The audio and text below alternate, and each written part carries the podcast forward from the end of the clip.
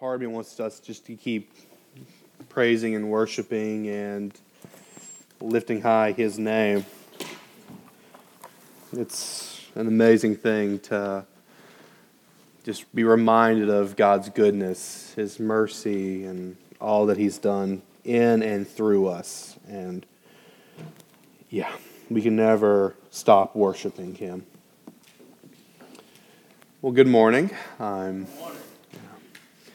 Feels good to be back up here so soon. Um, I'm grateful for the privilege and the honor, grateful for Matt and Chuck for allowing me to stand at this pulpit and to bring you God's word. And, you know, again, it's been mentioned a few times, but um, let's continue to pray for uh, Chuck and Margie as they're dropping off Michael at the Citadel. Um, I pray that that time would be a joyous time where they would celebrate, but also take time to grieve. You know, it's it's a transition of life and a lot of joy, but also a lot of deep, deep sadness and emotions. So um, well, let's keep them in, in our prayers. But uh, Chuck, in asking me if I would be willing to preach today, he gave me two options. You can do whatever you want, preach anything you want, and that's, that's very dangerous, let me tell you. Or you can pick up where I leave off in the book of Luke. And so for me, I've preached several standalone sermons, but there's something beautiful in continuing in a series, continuing what's been done before. There's a, a, a, fence of knowing I have to preach and continue what's been done before and stay within that realm. And so, what I find is when I preach as part of a series, um, even if I haven't done the series, but if I'm picking up where someone's left off, it, it encourages me to dig even deeper in my study to make sure that we're still heading in that same direction. And so I decided to make the choice well, I will do uh, and follow along where, where Chuck has led. Which left me with another choice. Do I do this small little section here, or do I just skim it and go on to the next section? Because let me tell you, the next section is full of beautiful beautiful treasures and application. And it would be very easy to skip this, these few verses. In fact, most of the commentaries that I looked at did that. So, so, but, you know, as someone who believes that all scripture is profitable and is there for a reason, I felt as if, no, let's, let's stick with these small verses and and see what they have in store for us. And so, if you have your Bibles and are able to stand, would you please stand as we look at Luke 18, 31 through 34? Luke 18, 31 through 34. The word of the Lord says, And taking the twelve, he said to them, See, we are going up to Jerusalem, and everything that is written about the Son of Man by the prophets will be accomplished. For he will be delivered over to the Gentiles, and he will be mocked and shamefully treated and spit upon. And after flogging him, they will kill him, and on the third day he will rise. But they understood none of these things. This saying was hidden from them, and they did not grasp what was said. Let's pray. God, I come before you lifting high your name, knowing that you indeed are the only one who can save us. And God, as we look at and examine and unpack this passage of, of, your, of your upcoming death, knowing that you were going to the cross, I pray that we would be humbled by that fact, humbled that you willingly walked up that hill towards Calvary. And as a result, we can be here today as your sons and your daughters, redeemed by the blood of the Lamb. And so, in newness of life, may we give us all, may you give us all, um, may we be humbled and be forever changed. And as we study this word, may you soften our hearts to what it is that you're wanting us to, to learn. Pray these things in Jesus' name. Amen. You can be seated. So, again, for context, it's been said a few times, but just so we have that reminder and that working understanding, Luke um, has divided his book up into two main sections. The first part is where he refers to uh, Jesus' early life, his childhood, his birth, but then also his early ministry. As he's getting his followers, he's uh, bringing them along, he's teaching them. This is where we see a lot of his sermons, his teachings, his early miracles. But then in chapter 9, we see that transition where all of a sudden Jesus tells his disciples that, or the book says that Jesus has set his face to Jerusalem. He has set his face to Jerusalem. This is where Jesus begins his journey towards Jerusalem, towards the cross. And for the remainder of the book, we see Jesus beginning his heading. He's beginning to head towards Jerusalem. He's heading towards his death. And as such, he begins to prepare his disciples. He begins to change what he teaches about.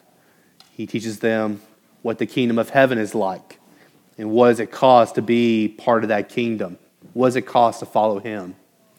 He begins to teach them um, in parables about how they are going to suffer. But he also tells them multiple times that the reason why they're going to Jerusalem is so that he, when he can die. And this is the third time that we see Jesus tell his disciples that he indeed is going to die, that he is going to the cross. And we'll see whether or not the disciples get it. You know, sometimes people, it takes multiple times for them to get, to get the message, but. But over the last few weeks, we see Jesus continuing to teach his disciples and the crowds that were following them. If you've been here the last few weeks, you, you heard Chuck preach on how Jesus told a parable of a, persistent, of a persistent widow who found justice. How he did a parable next of a rich man, a Pharisee, and a tax collector who were worshiping in the temple, and the tax collector, realizing that he had nothing to bring to God except a cry for mercy we saw Jesus being surrounded by children and him welcoming them and telling his followers that if you want to be part of the kingdom, you have to be like a child in faith. And then last week, we saw that Jesus taught, talked about the rich, rich young ruler who, in his own arrogance and pride, thought that he had earned his way into the kingdom of heaven, and yet he couldn't let go of his idol. And how if we are to live for Christ, we have to continually be putting to death the things that we hold more dear than God. And so, Jesus is getting ever closer to the cross. In verse 35, in the next section, we see that they are near Jericho. It's a city about 15 miles away from Jerusalem. And actually, in chapter 19, we're told that this is where Jesus triumphantly entered into Jerusalem, beginning his last week on earth. So we are very literally in the last two weeks of Jesus' life. It's coming to an end. His ministry on earth is coming to an end. And so these are the last few words that Jesus will say to his disciples. And in verse 34, let's see that. Um, that Jesus is letting his disciples know that they are part of a sovereign plan. That's point number one, that they are part of a sovereign plan. In verse 31, we see that taking the twelve, he said to them, See, we are going up to Jerusalem. He was being literal. Jerusalem sits on top of a mountain, and so literally, to get to Jerusalem, you have to go up a mountain.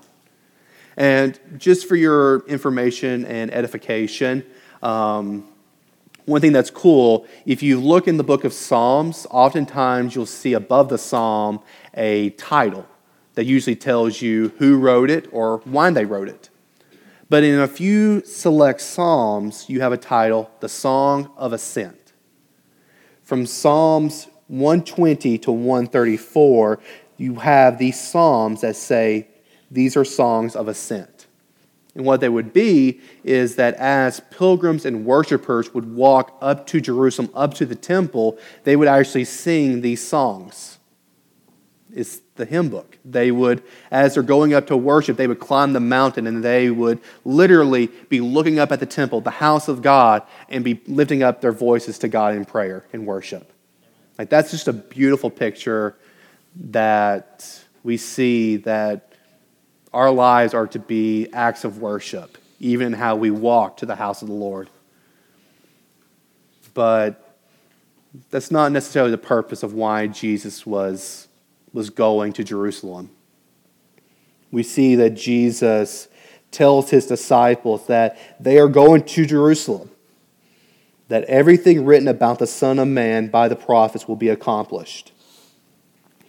So let's take this piece by piece. First off, Jesus says that everything written about the Son of Man. Well, who is the Son of Man? In literal sense, Jesus is referring to himself. He's saying, I am the Son of Man. In fact, if you look through the Gospels, this is the title that Jesus most often used in describing himself. More than Messiah, more than Son of God, is Son of Man. That is the title that he chose for himself. And the reason why he chose that for himself, and there are multiple layers, but the most core reason is it is a reference to Daniel chapter 7, which is a reference to the Messiah the coming Savior sent by God to save Israel. In Daniel chapter 7, Daniel has a vision of four beasts, these mythical creatures of different bodies and heads, and it's stuff of, of just nightmares and myth. But they represent these four kingdoms that are coming to the earth to rule and reign. But after each of these four beasts had their time on the earth, Daniel has this vision of the Son of Man. In verse 13 of chapter 7, Daniel says, I saw in the night visions, and behold, with the clouds of heaven there came one like a Son of Man. And he came to the Ancient of Days and was presented before him. And to him was given dominion and glory and a kingdom, that all peoples, nations, and languages should serve him. His dominion is an everlasting dominion which shall not pass away, and his kingdom one that shall not be destroyed. This is the Messiah, the one that was coming. And so every time Jesus said, I am the Son of Man, it was a way of saying, I am He. I'm the one you've been waiting for, the one to right all wrongs, to have this everlasting kingdom on earth but it was also a way of somewhat hiding his identity, of not saying, hey, I'm the Messiah, I'm the Son of God. And so for a lot of people, just saying, oh, I'm a Son of Man, well, that's a nice way of saying I'm human. And so for a lot of people, they didn't get it, but some did. So it was a way of him identifying with his messiahship without just literally saying, hey, I'm the guy, I'm God. So, Jesus is this Son of Man. He's the Messiah. And so Jesus is telling his disciples, We're going up to Jerusalem because everything written about me by the prophets is going to be fulfilled. It's going to be accomplished. And so, I guess the next question is well, what did the prophets say about him? There are some scholars who say that there are over 300 different prophecies about Jesus in the Old Testament, each of which that he fulfilled. He accomplished each and every one of them. And just to give you an idea of, of just some of them, let's look at some of these prophecies from the Old Testament that Jesus fulfilled just concerning his, his death and his resurrection. First off, in Psalm 41 9, it says that he would be betrayed by a friend. Psalm 41 9 says, Even my close friend in whom I trusted, who ate my bread, has lifted his heel against me. And as we continue, just picture in your mind what we see in the gospel when it comes to Jesus in this last week and just see how everything fell into place. He was sold for 30 pieces of silver. In Zechariah 11, 12, it says, Then I said to them, If it seems good to you, give me my wages, but if not, keep them. And they weighed out as my wages 30 pieces of silver. The betrayal money was used to buy a potter's field after being thrown down. Zechariah 11, 12 to 13. Then the Lord said to me, Throw it to the potter, the lordly price at which I was priced by them. So I took the 30 pieces of silver and threw them into the house of the Lord to the potter. He would die alongside criminals. Isaiah 53, 12. Therefore, I will divide him a portion with the many, and he shall divide the spoil with the strong, because he poured out his soul to death and was numbered with the transgressors. Yet he bore the sins of many and makes intercessions for the transgressors. He would have his hands and his feet pierced. Psalm 22, 16 says, For dogs encompass me, a company of evildoers encircle me, they have pierced my hands and feet. And Zechariah 12:10 says, "And I will pour out on the house of David and the inhabitants of Jerusalem a spirit of grace and pleas for mercy, so that when they look on me, on whom they have pierced, they shall mourn for him as one mourns for an only child, and weep bitterly over him as one weeps for a firstborn." Lots would be cast on his clothes. Psalm 22:18. They divide my garments among them and for my clothing they cast lots. His bones would not be broken. Exodus 12:46 in referring to the Passover lamb. It shall be eaten in one house. You shall not take any of the flesh outside the house, and you shall not break any of its bones. Psalm 34:20 says, "He keeps all of his bones, not one of them is broken." He would be buried among the rich. Isaiah 53:9. They made his grave with the wicked and with a rich man in his death, although he had done no violence and there was no deceit in his mouth. He would be a sacrifice for sin, Isaiah 53, 5 through 6. But he was pierced for our transgressions, he was crushed for our iniquities. Upon him was the chastisement that brought us peace. And with his wounds we are healed. All we like sheep have gone astray. We have turned every one to his own way, and the Lord has laid on him the iniquity of us all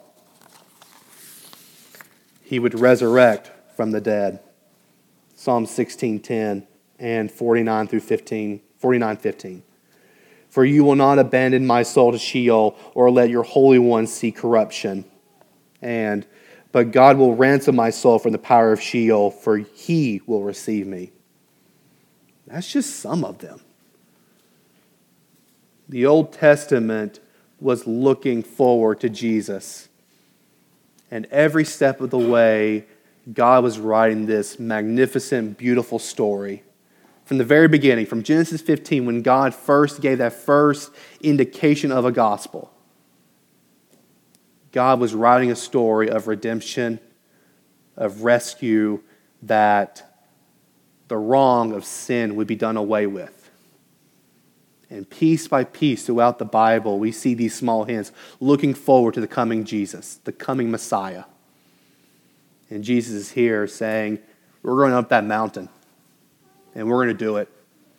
All that stuff that was talked about by me, I'm going to do it. It's going to happen. The Exodus um, passage about the Passover lamb really got me uh, thinking about Passover. If you think about it, Jesus went up the mountain to celebrate Passover, where yearly they would remember the first Passover, the 10th plague, when the firstborn would die. But God gave the Israelites an instruction for them to take a blameless and spotless lamb and kill it, to spread its blood on their doorposts of their house with a branch of hyssop. And when God would pass over that night, he would see the blood and spare that house. But anyone who didn't have the blood of the lamb on their door, they would lose their firstborn. Think about it. Jesus is the perfect and spotless Lamb of God, whose blood was spilt so that we would not have to endure his wrath. And hyssop, it's a branch known for its medicinal qualities, but in the Jewish tradition, it also has strong connections to purification. So Jesus' blood purifies us from our sin. This is God's plan. his sovereign plan, all of it working towards this one goal of Jesus going to the cross. And Jesus knew it. He knew why he was here.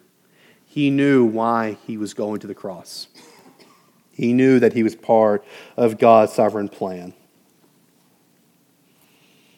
But he also, and this is point number two, he's a willing Savior. In 32, after telling the disciples that everything written about the Son of Man would be accomplished, he starts laying it out. This is what's going to happen. This is step by step by step, everything that I'm about to endure. We see Jesus tell his disciples that the Son of Man, the Messiah, him, would be delivered over to the Gentiles. This is an important thing because if Jesus had not been handed over to the Gentiles, to the Romans, he never would have ended up on a cross. The cross was a Roman implement of death. In fact, when Jesus was arrested, he was arrested by the Jewish leaders. And they took him on to trial. And they tried to convict him of blasphemy, of speaking against God. Which, if he had been convicted of that, he would have been stoned, like we see with Stephen in the book of Acts. But even though the Jewish leaders had rigged the trial, they could not find two witnesses to agree on the same testimony. So they couldn't get him for that. But rather than letting him go, they took him to Pilate, the Roman governor. And their claim was Jesus has spoken against the Roman government, that he was going to kick them out, that he was going to do treason. And though Pilate found no guilt in Jesus, the pressure of the Jewish leaders saying, if you don't do this for us, we're going to go to Caesar, Pilate gave in. And he sentenced Jesus to die by crucifixion for treason, for insurrection. So Jesus had to be handed over to the Gentiles. We see that after he would be handed to the Gentiles, we see that he would be mocked and shamefully treated and spit upon. During the trial, Jesus was given garments to make him look like a king. He had a robe put around him, he had a crown of thorns put into his head. And they mocked him, saying, Here he is, the king of the Jews. They spat on him. They mocked him, they slapped him, they say, Prophesy, who hit you? Jesus had been betrayed by one of his best friends, and all the rest of them ran away in fear. He's alone, and he's having his authority, his identity, everything that he had given his life for being thrown in his face. He would be mocked, and shamefully treated. Verse 33 And after flogging him, I don't know about you, but the Romans are very good at torture. When they would flog someone, they would take a whip and they had it in, they had it, the ends cut into nine different strands. It's called the cat of nine tails. And in each of these strands, they would embed pieces of metal and bone so that when they whipped someone, those strands would dig into a person's back. And so when they pulled it back, it would rip off the flesh. And the Romans were so good at torture, they knew that 40 times, 40 lashes would kill a man. So they stopped at 39. This is the pain that Jesus endured by being flogged. He would be flogged, and they will kill him. Again, Jesus went to the cross. Crucifixion was one of the most torturous, agonizing forms of death possible. And the Romans mastered the science of it. For those of you who don't know, they would drive a nail in between the tendons of the arms and in the feet. And they would do it in such a way so that basically you had to pull yourself up for each breath. You had to pull yourself up, catch your breath, and then let go in order to breathe. So, day in and day out, you would pull yourself up, catch your breath, and lower, all the while feeling the weight of your body and the agony of those nails. People didn't die from the pain, they died from, from suffocation because eventually they lost the energy to pull themselves up and they would die. But it would take days days of, of agony, of screaming, of crying out for help. And the Romans did it for, on purpose. They had crucifixions laid out in public. It wasn't this hidden away side corner thing, it was out in public.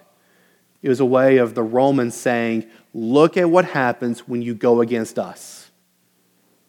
It was a daily reminder of one, we're going to punish punish our evildoers, but we're also going to keep you from doing crime. Jesus died. But he also tells his disciples on the third day he would rise. His story didn't end with a death. Resurrection would happen three days later. But think about it. Jesus just laid out everything that would happen to him. He knew all the pain and the suffering that he would endure. He didn't even mention having the wrath of God poured out upon him, the weight of sin laid upon his shoulders, having the perfect relationship that he had with God for all of eternity broken. Jesus knew all these things, and he still went to the cross. How many of us, if we knew that we were going to suffer that much, if we knew that if we go to this place, we're going to suffer that kind of way, would still willingly choose that path? I know it'd be very difficult for me. I don't like to suffer. I don't like to experience pain and hardship. And yet, Jesus did. And don't think that he was just ignorant. He knew what he was going to go through. We see in the garden that he's crying out to God, sweating literal blood, uh, sweat drops of blood because he is so stressed out and worried. And he's crying out to God, God, if there be any other way than the cross, please let that happen. But not my will, but yours. Jesus understood that even if he didn't want the cross, it was what was needed. And so he walked up that mountain.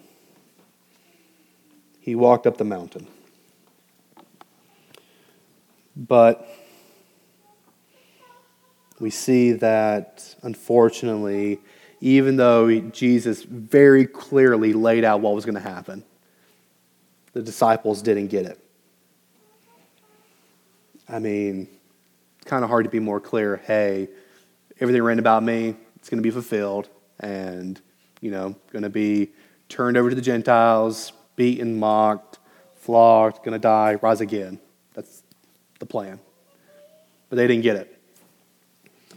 Verse 34 But the disciples understood none of these things this saying was hidden from them, and they did not grasp what was said. Now, before we get too um, upset at the disciples for just missing this, because again, Jesus very clearly laid it out. I think it's important that we go to everyone's favorite subject, grammar. Um, we see in this verse three different verbs understood, was hidden, and grasp.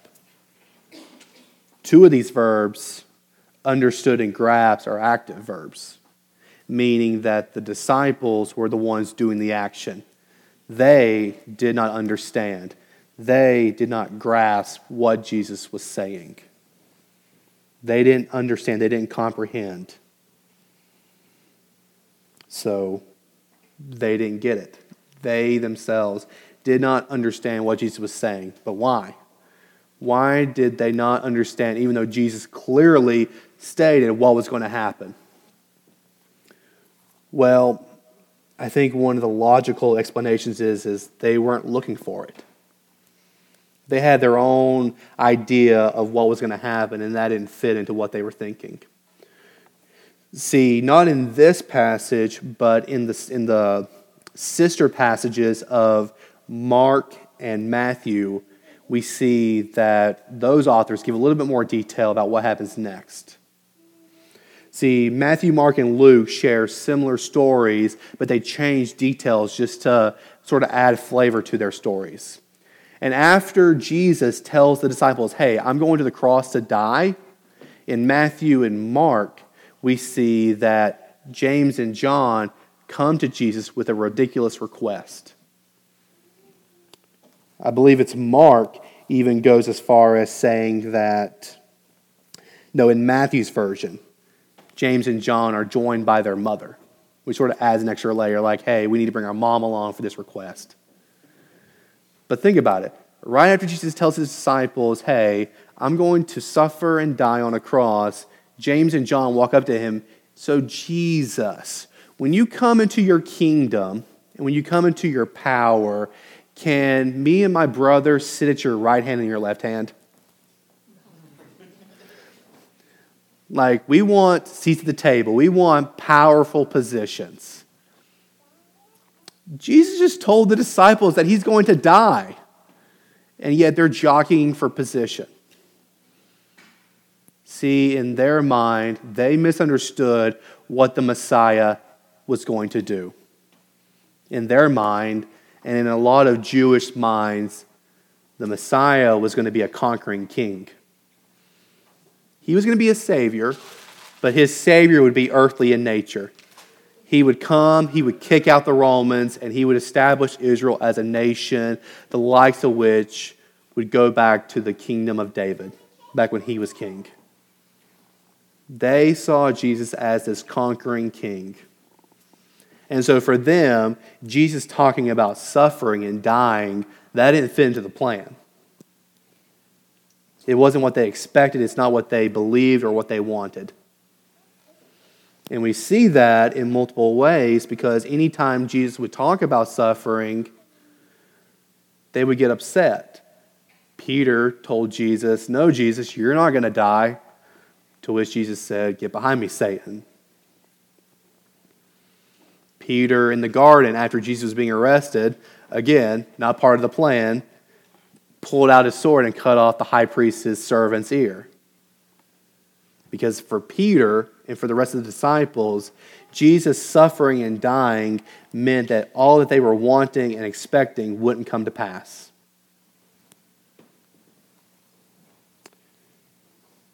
They didn't get it, even though Jesus had told them multiple times, This is who I am.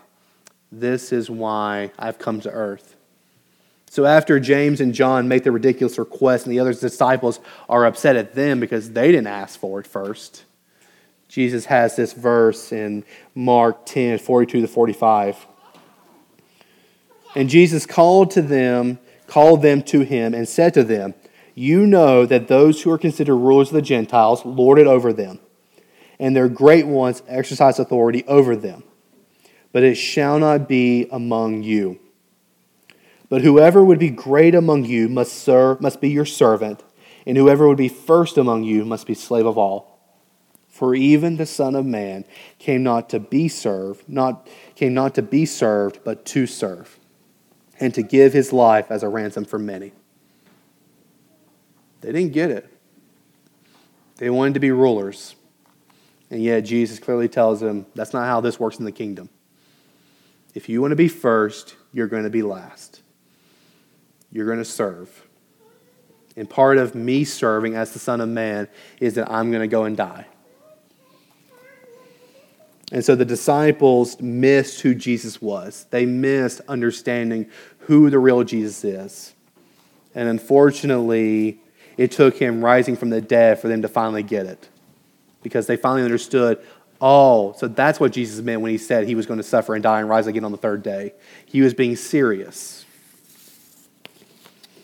So the disciples' own agenda kept them from understanding who Jesus was. But again, I mentioned that there were three verbs, two of which were active, but one of them is passive. This state, this saying was hidden from them. Was hidden, it's passive, meaning that the object of the sentence is the one doing the action, not the subject. So someone hid this statement from the disciples. Someone kept the disciples from understanding. So, yes, the disciples had their part to play with their own agendas and ideas that were about Jesus that were wrong. But also, someone kept this truth from them as well. And that's God. Who else but God can keep, keep them from understanding? So, why would God do that? Why would God hide and conceal this truth of Jesus' statement from them?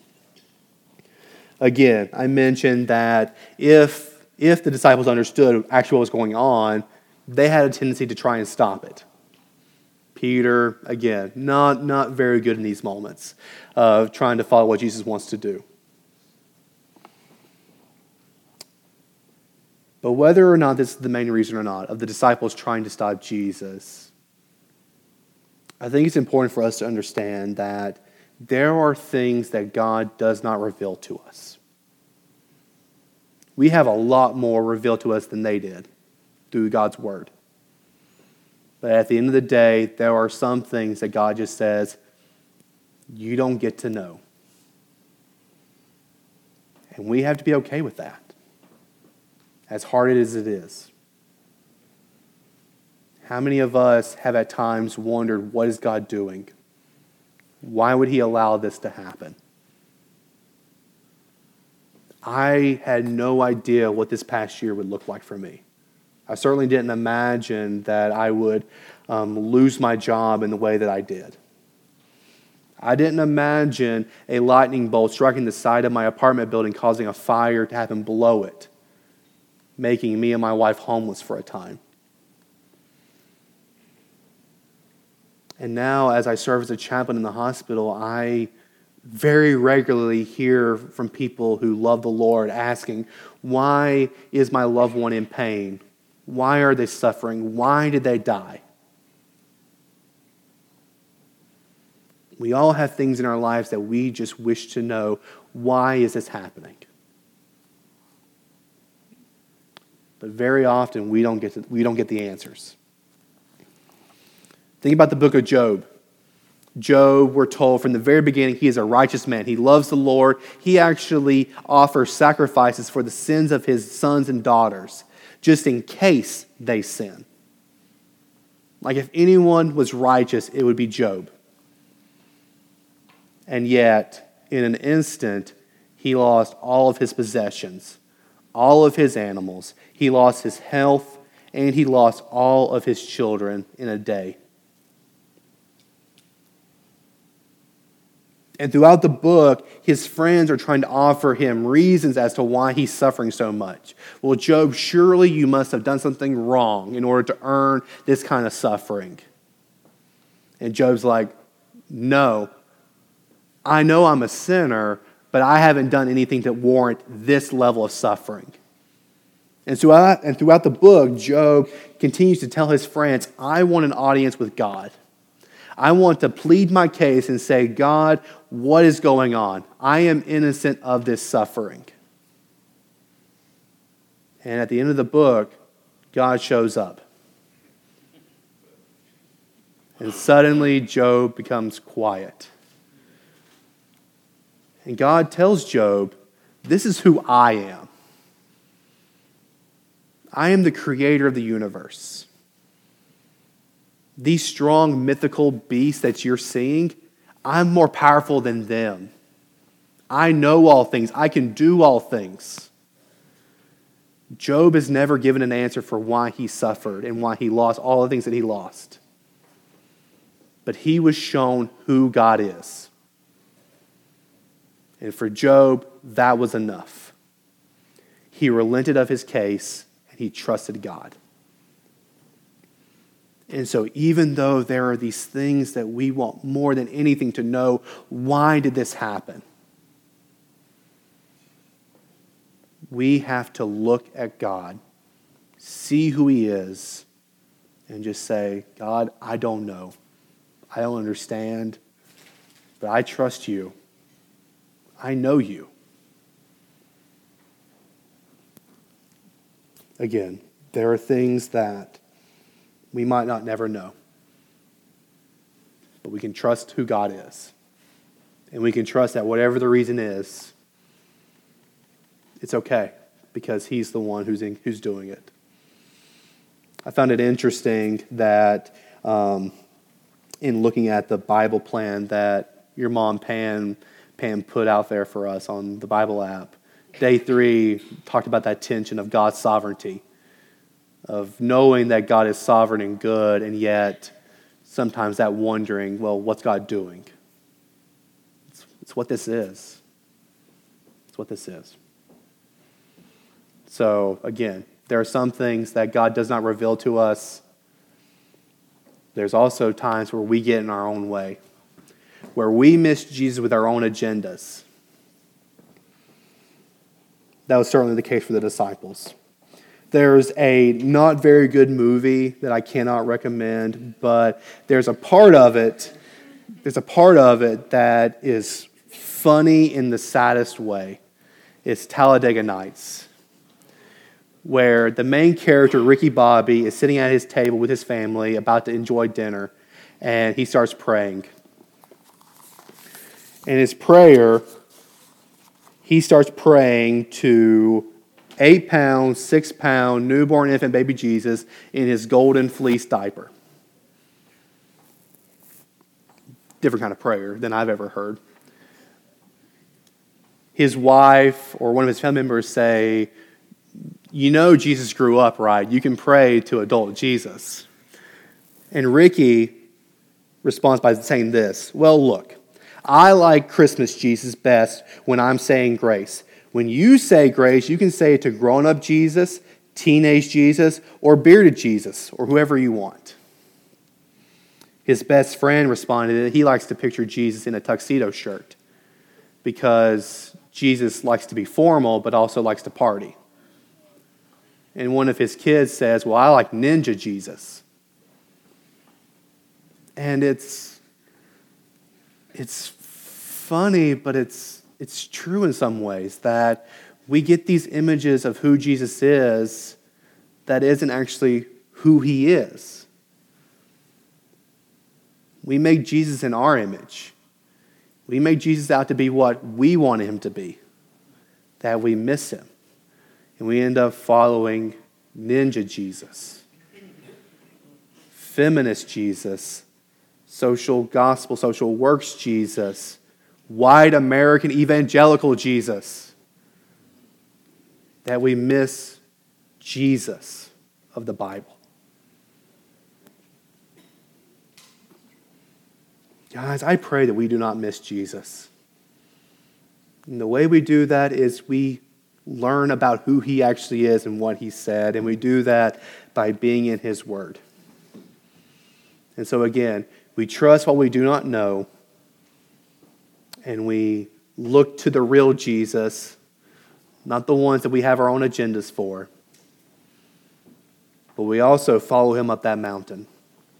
We follow him to the cross because it's there that we find life. Jesus knew exactly what he was doing going up that hill. And he invited his disciples to go along with him. And so that invitation remains to us. Will we trust him? And when we follow him, knowing that suffering might await us. But behind that, behind the cross, is resurrection and new life.